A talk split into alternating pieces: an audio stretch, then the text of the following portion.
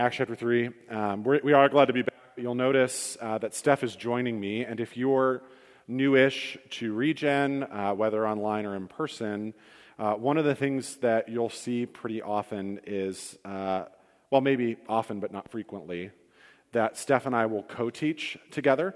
Uh, and this is because what we know in Scripture is that churches thrive when men and women partner together. So when men and women are together, churches thrive.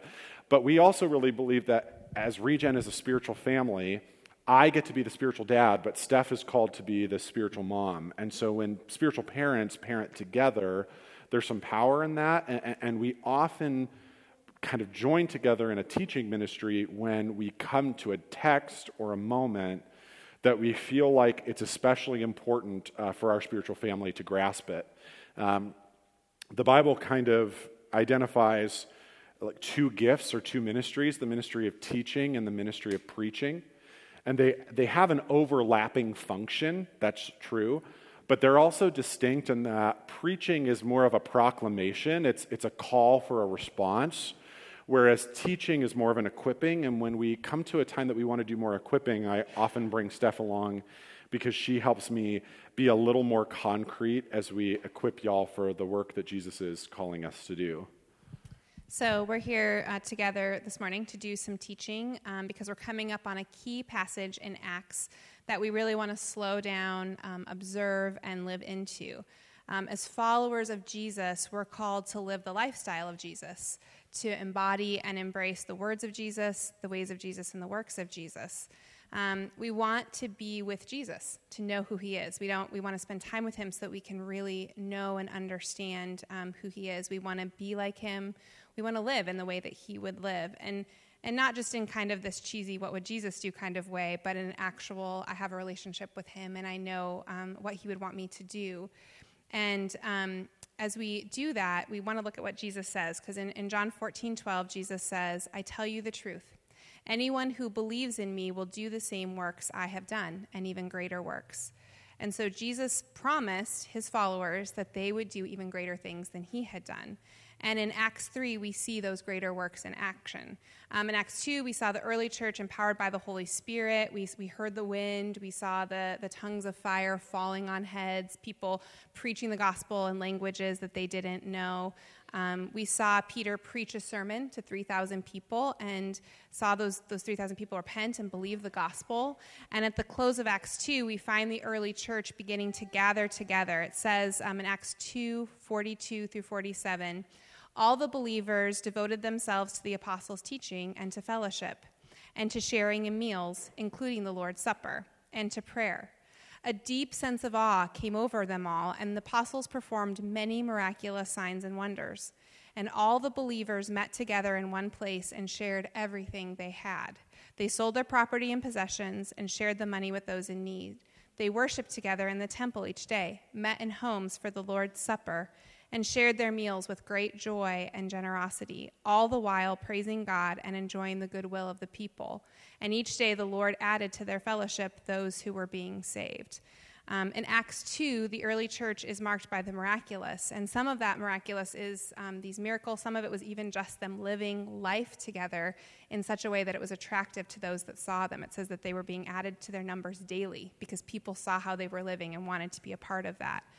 Um, but a lot of the apostles were performing these miraculous signs and wonders. And here in Acts 3, Luke zooms in to show us one of the many miracles the apostles performed the healing of a man who has been lame since birth. Oh, is it me? Okay. Yeah. So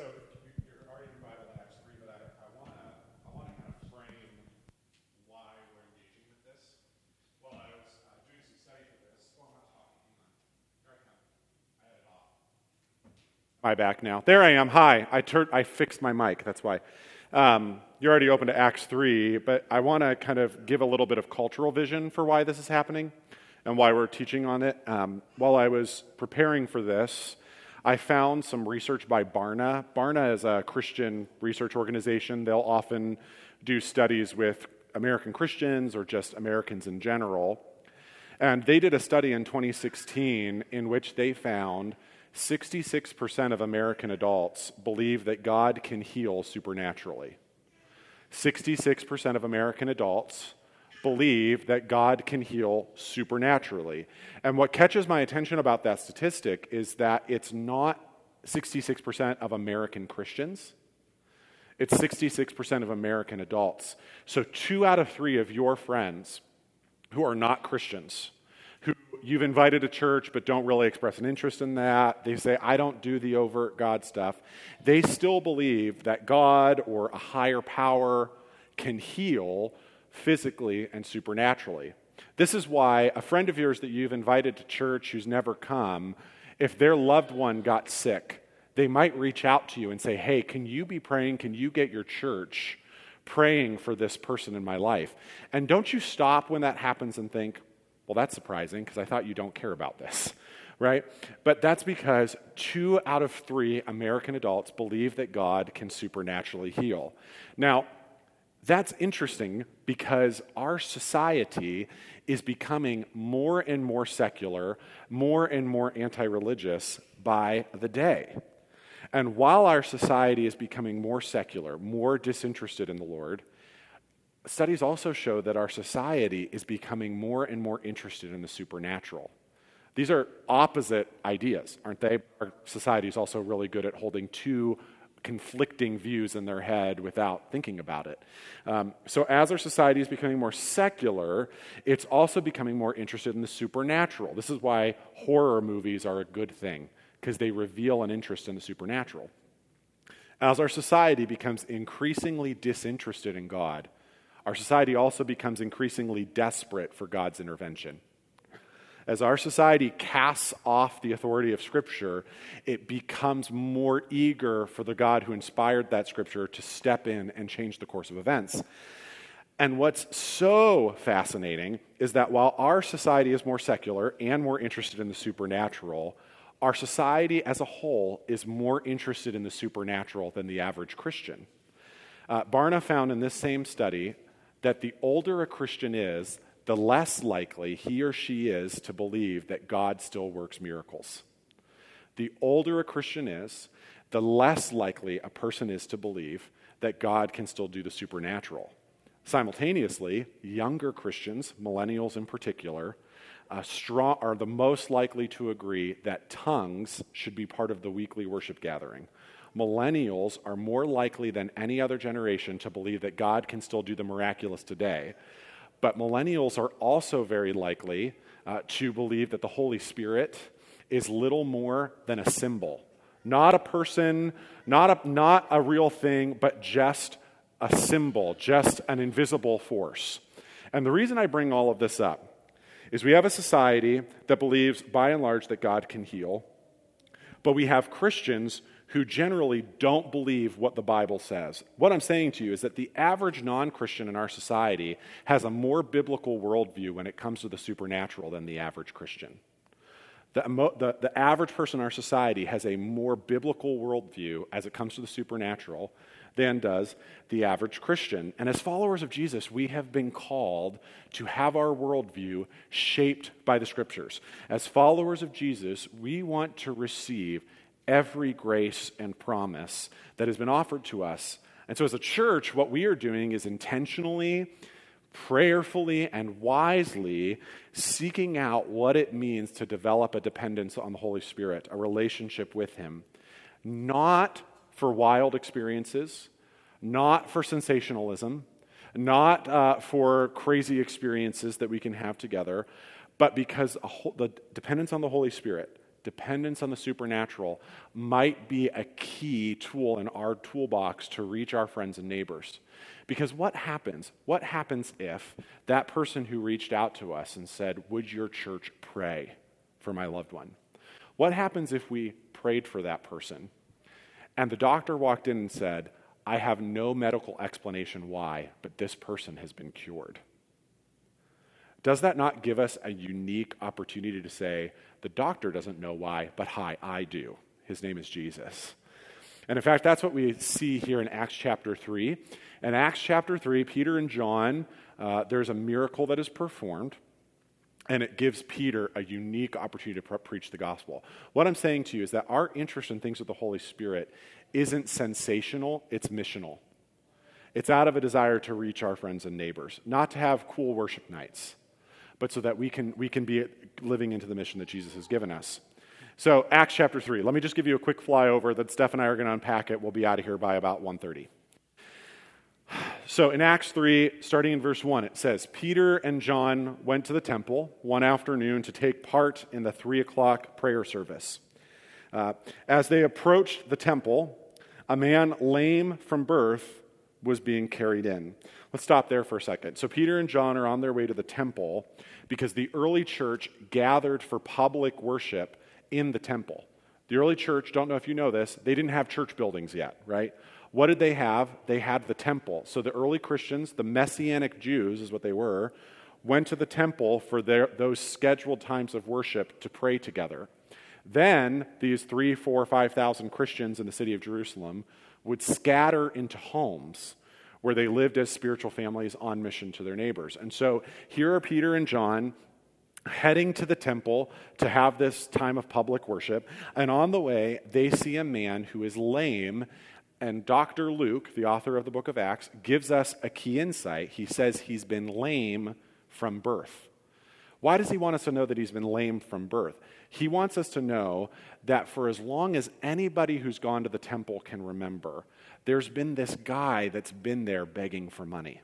He didn't just get lame because of a working accident, you know, a few weeks ago.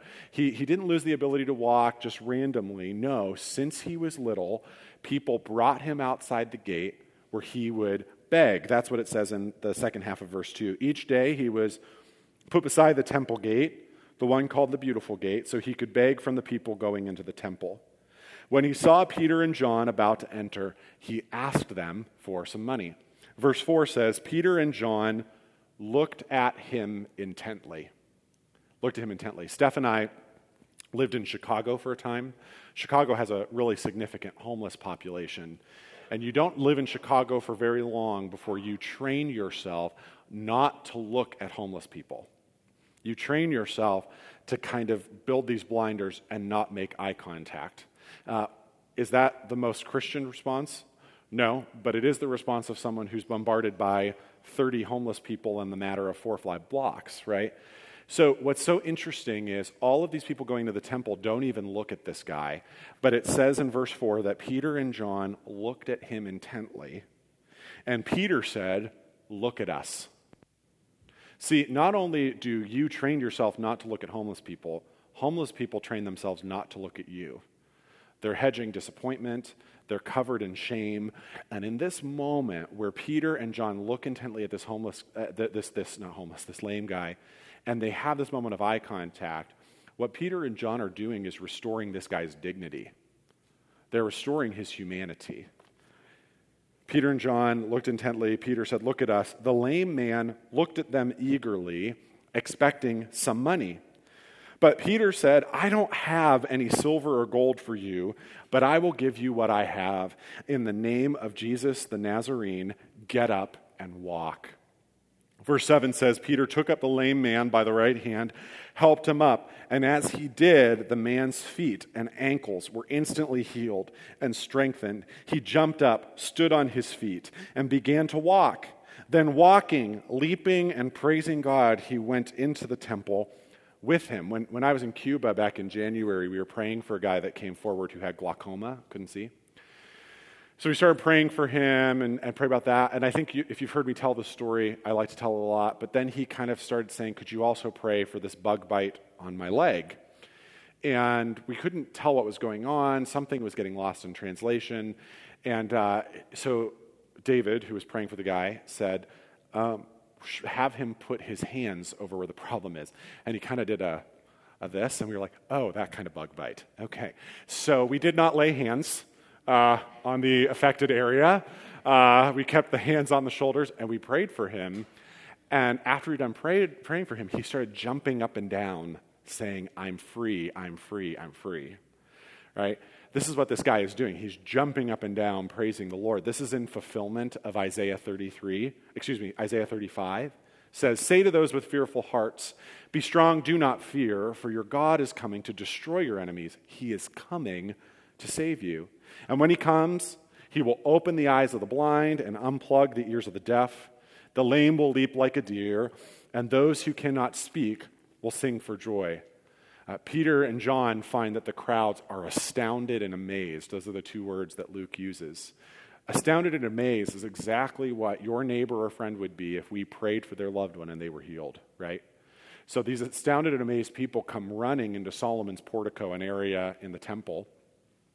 And while they're there, it gives Peter an opportunity to preach a sermon. And, the sermon preaches in Acts 3 has a lot of similarities with Acts 2. It has an emphasis on Jesus being betrayed by the Jewish people. It has an emphasis on Jesus' death, but more importantly, his resurrection. It has an emphasis on Jesus being the fulfillment of the Old Covenant promises given to Israel. Uh, it has quotes from the Old Testament. But I want to look at verses just 12 through 16 briefly. So jump down there if you're following along. Peter saw his opportunity and addressed the crowd Lord, let it be said of us that we do not miss the opportunities that are given to us, right? People of Israel, he said, what is so surprising about this? Why stare at us as though we have made this man walk by our own power or godliness? For it is God, the God of our Abraham, the God of Abraham, Isaac, and Jacob, the God of our ancestors, who has brought glory to his servant Jesus by doing this. This is the same Jesus whom you handed over and rejected before Pilate. Despite Pilate's decision to release him, you rejected this holy, righteous one and instead demanded the release of a murderer. You killed the author of life. I think that's a great turn of phrase. But God raised him from the dead, and you are witnesses of this. Through faith in the name of Jesus, this man was healed, and you know how crippled he was before. Faith in Jesus' name has healed him before your very eyes. This paragraph is so important because we have so much confusion when it comes to people who perform miracles. Um, and we start to elevate the person who performed the miracles and think they're a super Christian. But this is an area where I am comfortable saying the following the Bible is clear. And the Bible is clear here in this paragraph about three things. The first thing that Peter says that the Bible makes clear is that no one heals someone else by their own power or godliness, right? When David prayed for that guy uh, who was healed of some sort of weird venereal STD thing, plus the glaucoma, plus maybe other things, I don't know. It's not because David was a super Christian. It's not because David has a lot of faith. It's not because David is a superhero. It's not of David's own godliness or power. And, and when we think it's someone's godliness or power that does those things, that's what causes us to worship the person and not the Jesus working through them, right? So, what Peter makes clear is it's not by the power of my own godliness or, or, or faith that this happened. Instead, Peter says it happened because God wanted to honor his servant Jesus. He wanted to glorify his servant Jesus. Miracles, healing, that is a blessing to the person who receives it, right? It is a blessing when God works a miracle in our lives. It is a blessing to us, but that is not the primary reason that God does it. God does it to glorify his son, to make his son more famous. And any desire for any miracle that is not for Jesus to be made more famous, uh, it will ultimately fall short then you're just performing magic. You're not participating in the way of Jesus. Finally, Peter says, This man's faith in the name of Jesus has healed him. And I think our eyes are improperly drawn to the man's faith instead of the object of his faith, right? It is not the man's faith uh, alone that caused him to be healed. What caused him to be healed was the object of his faith, the name of Jesus, the name that Philippians 2 says, at which every knee on earth and under earth and in heaven will bow. Right? And so Steph's going to unpack a little bit about the power of the name of Jesus.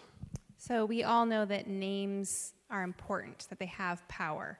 Um, you know, a child who's maybe been called like an idiot their whole life is going to grow up feeling less than, feeling unable to maybe succeed, feeling like, yeah, I, maybe I am really stupid. Um, whereas a child who's been told, like, hey, you're really brave, you're really kind, um, is more likely to grow up being brave and kind and to think, like, I can do hard things, like someone believes in me.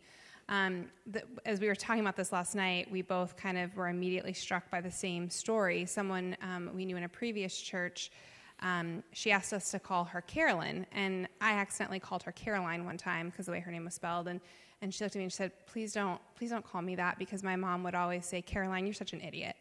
And, and so she said, so I, I call myself Carolyn now. And, and we I remember going home and even just telling like that. Kyle was standing there when it happened. Mm-hmm. I was talking about afterwards and just thinking like that, like that's just such a such a sad story, such like a heartbreaking story of what a name can do. Um, but for us, we have positive power in a name. We have the name of Jesus. And you know, just like um, when you think about like as a police officer is, is chasing down like a bank robber, and they like say stop in the name of the law, the the the bank robber doesn't stop because of the police officer's name. He stops because of what he represents, the law of our land. And so, um, just like that, the law authorizes that police officer to make that arrest. We have the same authority based on the name of Jesus. Those of us who follow Jesus have been authorized to do the same kinds of things that Jesus did. That's why, again, in John 14, 12 through 14, it says, I tell you the truth. Anyone who believes in me will do the same works I have done, and even greater works, because I am going to be with the Father. You can ask for anything in my name, and I will do it, so that the Son can bring glory to the Father. Yes, ask me for anything in my name, and I will do it.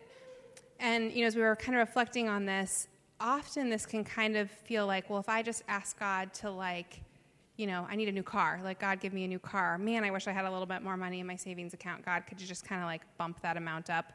Um, while the Father does care about our material needs and He does promise to provide for the, our actual needs, what this is talking about here, this kind of authority, is not about material goods, but about spiritual healing, about doing things that Jesus did. And, and what did Jesus do? Jesus didn't go around making gold grow on trees. He didn't offer people um, castles.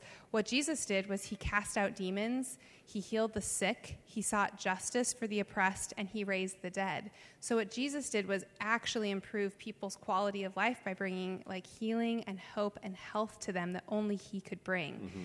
And Jesus says that when we operate with the authorization of his name, we will do these things and more.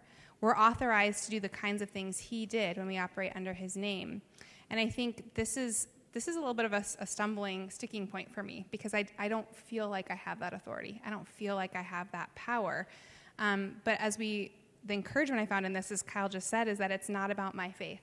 Hmm. It's not about what I believe to be true, other than it's about me believing in Jesus and calling on his name and trusting in who he is. In the early part of Acts, we see the apostles performing miracles only, but as the church expands um, and as the apostles disciple um, the average people in their church, we begin to see that supernatural become a natural part of their life together. In Galatians 3 5, Paul, um, in passing, notes that miracles were a common occurrence in the Galatian church. And in 1st and 2nd Corinthians, Paul indicates that the miraculous was just part of being part of the family of Jesus. So as the church grows and expands, the supernatural way of living just becomes a natural way of living. I think the reason that we're teaching this together is because the calling of Jesus on our church to be a word and spirit church is just so clear, right? Um, and we have people in our spiritual family who want the word only or the spirit only. So I've got sensationalists over here trying to run after experience and wild. I've got pe- cessationists over here saying, let's just leave the Holy Spirit stuff out. But as we look at the New Testament church, the New Testament church is a church that is both word and spirit driven, right? It is um, both, both pedals of the bicycle working together to move the mission forward.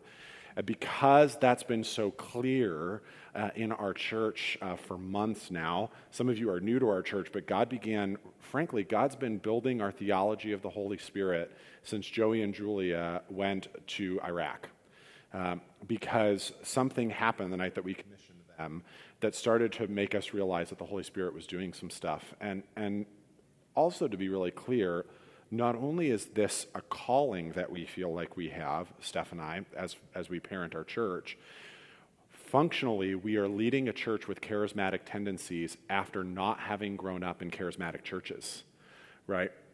And so what we've really had to do is seek out mentoring and listening and focused study on Scripture, but also for us to take out big steps of faith. And, and, and that's why I would also add, before we start unpacking this, we are not operating in this teaching time out of a lot of experience, right?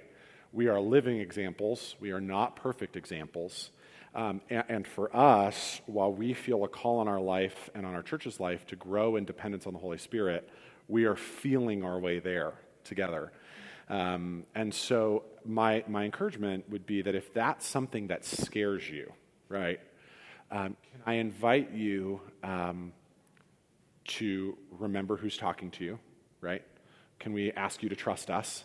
But can we also ask you to just patiently and humbly go into the Word of God as we kind of pursue this together? Um, because some of us are recovering from really bad experiences. Uh, some of us have had great experiences that we want to replicate over and over again, and we want to be a part of what God is doing here and now in our midst, live action. And so, this sermon, we want to just unpack about three or four ways that that could happen. So, one of the things I, I want us, the, the kind of aha moment I want us to have is that this is for you. This is for you. This is our inheritance. Our inheritance is that we are authorized by the power of the name of Jesus to do the kind of things that Jesus did, right? We just didn't sing, clap to, right? You cast out demons, bid the empty soul be filled. You, now there's breakthrough, and it says, You gave us power and the keys to do the same, right? And so when we operate in the name of Jesus, he gives us that power. This is for you. And, and sometimes our problem or, or our reluctance to accept our inheritance is actually something like theological. And the theology is I don't think Jesus was serious. I don't think Jesus was serious. I don't think Jesus, when he said, You will do greater things than I do, I don't think that Jesus really meant it. Um, a lot of us, functionally, believe that God can, we just don't believe that God will. We believe that God can, we just don't believe that God will. And if God would, we don't think he would do it in and through us, right? But another kind of obstacle is more practical, which is we've had these really wacky experiences or we've met this strange person. I mean, when you start getting into kind of the charismatic ministry world, uh, a mentor of mine at seminary, Dr. Pete Bellini, says it's, it's like a granola party, right? It's just nuts and flakes, right? Um, and, and that's not what we want. We don't want nuts and flakes. Like, I don't want to have such a friendship with the Holy Spirit that I can't be friends with anybody else. I want to be naturally supernatural, right? Not awkwardly supernatural, right? I, I, I and so um, there's, there's a value to separating out some of those weird experiences and going to the Word and even owning maybe things have been said to us or prayed over us that has happened to us um, a random person once handed me a Bible and said, God told me to give this to you to read. And it said, it was a passage from the Old Testament that said, um, When you enter the land, neither shall you miscarry nor shall you be barren. It was after our first miscarriage. I took that as the Lord is saying, No more miscarriages. We had two more before we had Jack. So, was that guy crazy? Did he have a bad taco? I mean, we're kind of embracing mystery here, aren't we? But sometimes it's separating out some of those things and instead hearing the invitation of Jesus to take a step in faith. The way that we begin to lay hold of our inheritance is, you know, figuring out what our theology is, kind of disentangling some of the practical stuff, but even more so, what we're asking you to do today is to take a bold step of faith, to start praying more boldly, to uh, pray. I mean, one of the things that I'm working my way toward is praying for people with physical needs and then asking them, uh, Do you feel better? Right? The first step was somebody said, Let's, Can you pray for this? I'm going to start praying right now. That's what I've started doing, right? So you say to me, Hey, can you pray for my grandmother's nephew's cousin's former roommate's dog's owner's toe? Yes, let's pray for that right now, right? Out loud uh, and in the name of Jesus. The next step I want to start saying is when someone says, Can you pray for me with this thing? I want to start saying, Do you feel better? That scares me to death, right? But it's what it looks like to take a step in faith. And some of you, the, the next step has to do with praying, period, or praying out loud, or um, those kinds of things. I'm rambling now. You. Um, I think it's really important to, um, you know, we've kind of I've tried to highlight, I think, even one of the reconnects about like our women's prayer group and, and how we've seen answers to prayer. I think part of the reason we've been doing that is because we want to highlight and hold before us that God is answering our prayers. Because sometimes, I mean, it does just feel like you're like letting balloons. Up. You know, there's this big thing on Facebook right now, like any, send positive vibes, which I'm always Ew. like, I don't know what that means. I don't know what that feels like. It does. hurts. Yeah, like am I, you know, like.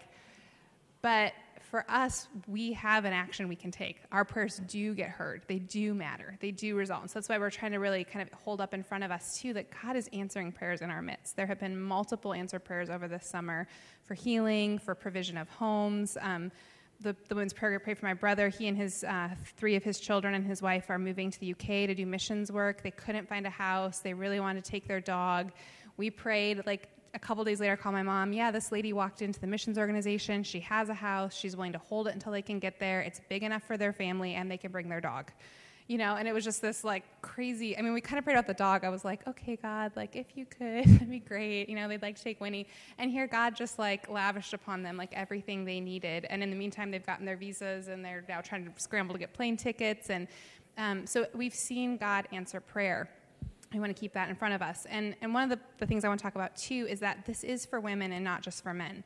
So when we look at the book of Acts, um, there are women mentioned as leaders in the church um, and in the early movement of Christianity. Interestingly enough, we don't see any women performing miracles in the book of Acts. So as Kyle and I were driving back yesterday, we were kind of talking about that, and I was like, okay, talk to me about, I'm supposed to talk about women and our role in this, but we're not seeing any in Acts, so like, how do we, and as we kind of discussed it, we realized that the story of Acts is primarily about Peter and Paul and about how they started the church and spread Christianity through like the Near East.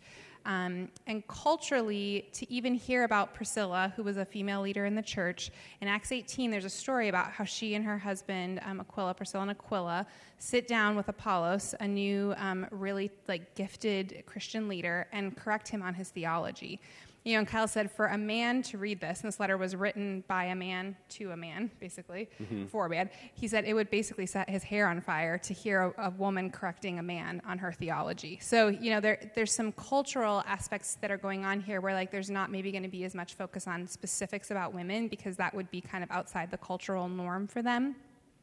But we do know that women were part of preaching in the foreign tongues in Acts 2 in that group. And in Acts 2 17 through 18, it says, In the last days, God says, I will pour out my spirit on all people.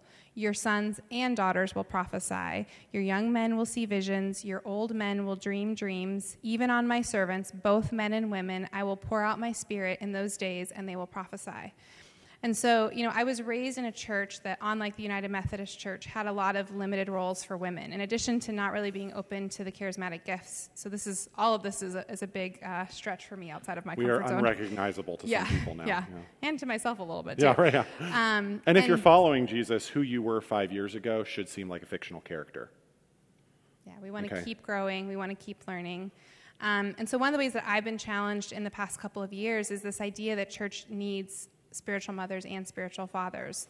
And so for me, that has looked like it's not only important that I practice gifts of hospitality and compassion, which are kind of the traditional, like women's, like giftedness, you know, like the, the teas and the hospitality stuff and the, the mercy ministry, but also that I practice the kingdom authority given to me by my Heavenly Father. And that doesn't that's not about power over people. That's not about um, trying to be equal with kyle or over kyle or anyone else. That's strictly about living into um, who god has called me to be and, and, and, being willing to get up and teach in this setting to lead women's prayer um, to serve on our oversight team um, and to just use the gifts that god has given me in conjunction with kyle for the benefit of our body, for the building up of our body, mm-hmm. and to say to other women that if God is calling you um, to step out and to maybe do something that feels a little bit outside your comfort zone, He will equip you. And when you walk in the power of the Holy Spirit and walk in the name of Jesus, He will give you the strength and the gifting that you need to do that. Mm-hmm. Um, as we continue to learn from the early church in our study of Acts, be listening to God's voice, whether you're male or female, and like, what is He asking you to step into? How is He asking you to step out? What is it that He's asking you to do for the benefit of the kingdom and for your spiritual family? one of the things that got my attention while I was preparing for this, there's a old story. It's probably not true, but it's a good story. Uh, that St. Thomas Aquinas was uh, called upon by Pope Innocent II. So Thomas goes into the, the Pope's study and he finds the Pope counting money, like a big pile, like Scrooge McDuck money, right? Like just counting the coins. And uh, and he looks to Thomas and he says, See, Thomas, the church can no longer say, Silver and gold have I none. Right? We got plenty. Thomas looks at him and says, Yeah, but the church also can't say, Rise up and walk. Right? The, the moral of the story being, it's really easy to rely on financial capital to the expense of our spiritual capital. Um, when uh, when COVID hit, I was like, who is going to have to get fired? Uh, whose pay are we going to have to dock? Um, who's uh, Steph and I both are in. Steph's the discipleship director here. One of us, you know, our family income's going to go down. We're not going to see da da da da da. Um, and actually, uh, our church, like many other churches in the United States, not all, but many, have continued have seen better giving during COVID uh, than at any other time prior to this. The Lord has always met our needs. The Lord has always, always met our needs. Sometimes in really surprising ways, He has, but sometimes it's really easy as churches to focus on what we can get done with our financial capital uh, and to obsess about the scarcity of that resource which ironically is not nearly as rare or nearly as valuable as spiritual capital. The capital that we earn, not just by giving and making wise decisions financially, but the capital that we earn through prayer, the capital that we earn through seasons of difficulty. Um, back when COVID started, what I said was, and I felt like it was from the Lord, that when we emerge from this and see each other face to face, there are going to be people that you went to church with that are unrecognizable, right? because they'll have grown so much. And we saw that. Leaders, pe- people became leaders in our church while nobody else was looking because of their faithfulness during COVID. They developed spiritual capital, right? And as a church, the reason we're having a day of prayer is because we need spiritual capital to move into this fall for the spiritual breakthrough that God is calling us to. We need spiritual capital, spiritual resources to press in for the breakthrough that He's calling us to. That's where spiritual capital is found. And if we have financial capital but don't have spiritual capital, yeah, we can buy a lot of stuff and have a lot of staff and do all of the right things, but we will never be able to say to a person, rise up and walk. We'll never be able to say to a person, rise up and walk. We want to kind of close up this time by, by just highlighting again that when we look at Acts 3, the one thing we know for sure is the only thing of lasting value we have to offer our friends, our families, our communities, our world is the name of Jesus. And I think the question that I just kind of keep coming back to is what's the boundary for you? Like, what's the barrier for you? What is keeping you from, from fully leaning into that? Is it um, fear of what other people think? Is it um, disappointment with God over past um, letdowns and hurts? That was a big one for me. I really had to wrestle through and still sometimes do. Um, is it tiredness? Is it overwhelmed? Is it I'm hopeless? Um, and we're going to move here in just a couple minutes into response time. And I really want to invite you to really listen to God's voice, to really search your heart and own to the Lord what is that thing. And maybe even like write it down somewhere. Um, if you're feeling really brave, confess it to your spouse or your friend when you leave and just say, you know what? I was sitting there this morning and it really came to me that like I'm not really fully living into this because of whatever that is fear, anxiety, disappointment.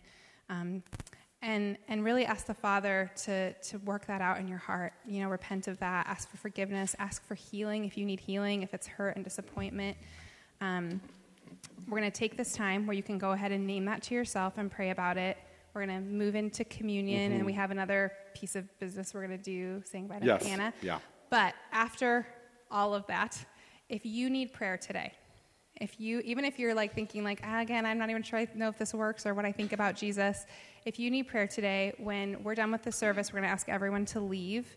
But if you need prayer, we're going to invite you to stay in your seat. Um, and Kyle and I will come and, and, pray, for, pray for you from a respectable distance, but we would love to pray for you um, and just be present with you. So let's just take a couple moments here and really focus on what the Father's inviting us to.